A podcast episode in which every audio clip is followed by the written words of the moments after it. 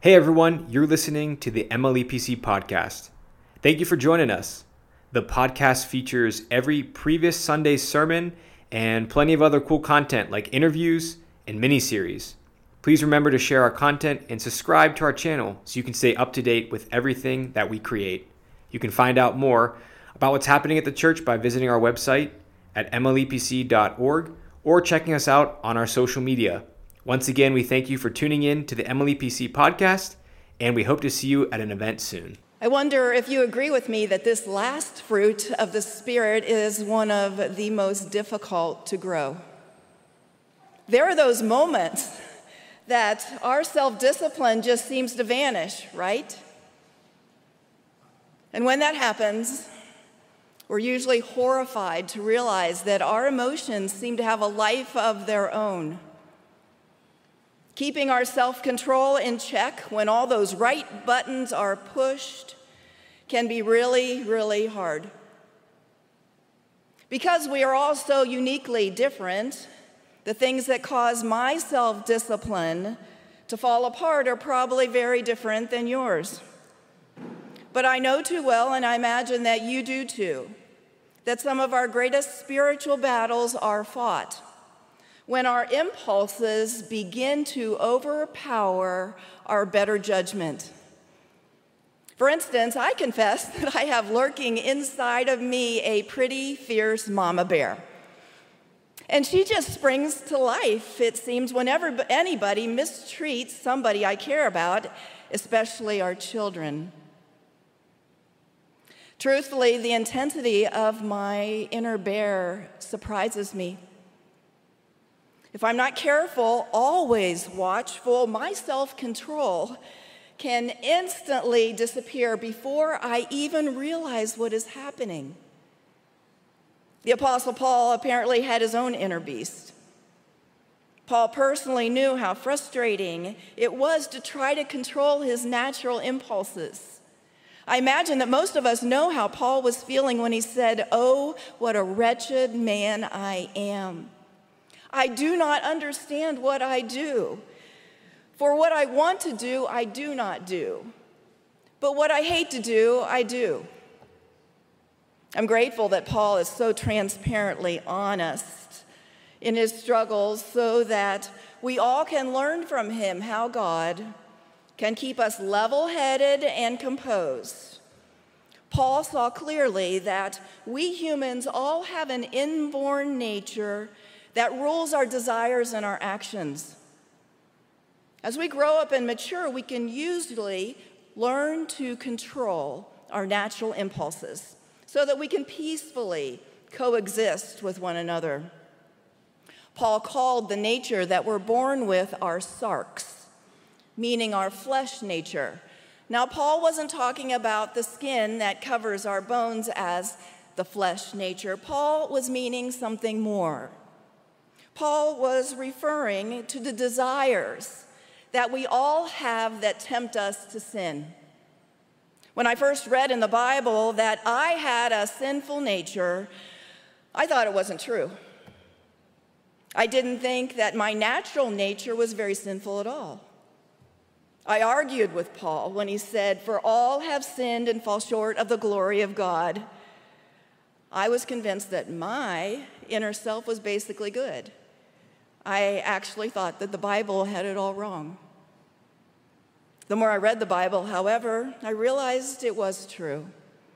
I realized that we humans all wrestle with our sinful nature, and we have ever since God created the first humans in the Garden of Eden. We have all had trouble obeying God, and we all are easily enticed to sin against God. Paul understood that our natural nature is controlled by our desires and that our desires fight against what God wants.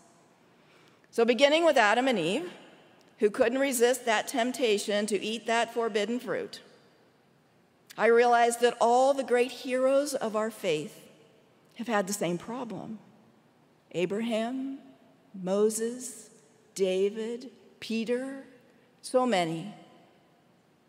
All were led astray by their fleshly desires. So I finally had to agree with Paul. It does take some getting used to the idea because our culture predominantly believes that we are all born basically good. However, as we become more aware of our thoughts and actions, we do see it, don't we? We really are slaves to our emotions, and most of them, if we're honest, aren't good. We are able to understand what Paul meant when he said, It is for freedom that Christ has set us free. Paul wasn't referring to political freedom or the kind of prison that puts us behind bars, but Paul was meaning freedom from our sinful flesh nature. The hold that our flesh nature has over us is exactly why God sent Jesus to rescue us. As Paul summarized it, our flesh nature follows a different law than God's law. Our human nature follows the law of me first, and God's law puts God first. Paul's message in these passages is so encouraging to me, and I hope it is for you too. And I actually think it's exciting because it promises us that as elusive as self control seems to be for each one of us, God offers us a cure for us to save ourselves. Out of his great love for us, God doesn't leave us hopeless and trapped, but God presents us with a solution. God's remedy is to put a new spirit within us. When we trust in God's Son, Jesus, for the forgiveness of our sins, God sends His Holy Spirit to live in our soul. When we are joined by faith to Jesus and pledge to follow Him, we begin to live by God's divine nature instead of by our own flesh nature. Christians then possess two natures our old flesh nature and our new divine nature. And the truth is that they war against each other. The good news is that Jesus connects us to God's Spirit in a unique, intimate relationship that allows God's power to help us overcome any desires that lead us away from God. So many of us Christians try to continue to live life on our own power when we have this amazing resource available to us by Christ's power living inside of us. One of the greatest but underused benefits of belonging to Jesus is that we no longer have to fight the battle for self control on our own. Once, when I was mowing a lawn, I had an epiphany about the Holy Spirit's power. I knew very little about how to mow the lawn or how to work a lawnmower. But because all of my men were away playing baseball, I decided to give it a go. So I figured out how to put gasoline in the mower. I figured out which cord to pull to start the mower, and I pushed that mower up and down our backyard, which was no easy task because our backyard is steep. It's a perfect hill for sledding. I pushed and I pushed, and I nearly passed out. And as I was struggling up the hill, they came back from baseball, pulled back into the driveway, and one of my sons pulled out, uh, jumped out of the car, and he said, Mom, why aren't you using the power drive? And I said, All this time, I've been struggling after all that effort. It turns out all I had to do was just press the lever, and the mower would drive itself. Life as a follower of Jesus is so similar. God's power is available to us in the divine nature that God gives us when we first trust in Jesus. But so often we struggle pushing on like I did with that mower instead of using God's Holy Spirit to be our power drive. We do have a role to play, however. if we want to experience God's blessings. And it is for this reason that self control is a crucial quality for every Christian to have. In his letter to Titus, which we read this morning, Paul was very clear. Self control is a gift from God. It teaches us to say no to ungodliness and worldly passions. Why do we need to say no and refuse to participate in unholy things? There are several reasons. First, it's far too easy for our flesh nature to get caught in a pleasure trap, craving worldly things, always wanting more and more. the desire for wealth and prestige and pleasure can easily crowd out our desire for God. Paul warned in 1 Corinthians flee from ungodly behavior. We can decide to be part of things to, to, uh, that create more temptation or not to be part of them. if we are allowing the Holy Spirit to shape us, then we should continually be on our guard to protect our weaknesses. How do we know what is ungodly? How do we know what is of the world and not of God? Truthfully, it's not always easy. We need to know by looking at the Word of God and then apply it to our life today. It is hard to separate the Bible's culture from today's culture. But there are behaviors that honor God through all times and places. The good news is that if we have the Holy Spirit living in us, then we are able to ask Him to guide us into making decisions. Paul knew what it was like to fight inner temptations that try to derail our Christian walk. Paul could say from experience God is faithful. He will not let you be tempted beyond what you can bear. But when you are tempted, God will also provide a way out so that you can endure it. Secondly, as a believer in Jesus, you become a temple of God's Holy Spirit. Wherever you go and whatever you do, you take God's Spirit with you. And I have to admit, knowing this has helped me to make several, many difficult decisions. And a third reason is that as Christians, we always wear our faith out into the world. When people see us, they watch us to see how God works in us. If they like what they see, then they will want what we have. We are living witnesses to what the power of God can do in a human life. Sometimes our witness gives glory to God, and then unfortunately, sometimes when what we do doesn't give glory to God at all. Right? And that's why what we do matters. When we react in anger or impatiently, what picture of God do we give? We do all get upset, but that doesn't mean we can't improve on how we handle our emotions. We do need to fight a serious battle every day to guard against the attitudes in our culture and in our own heart that prevent us from pleasing God.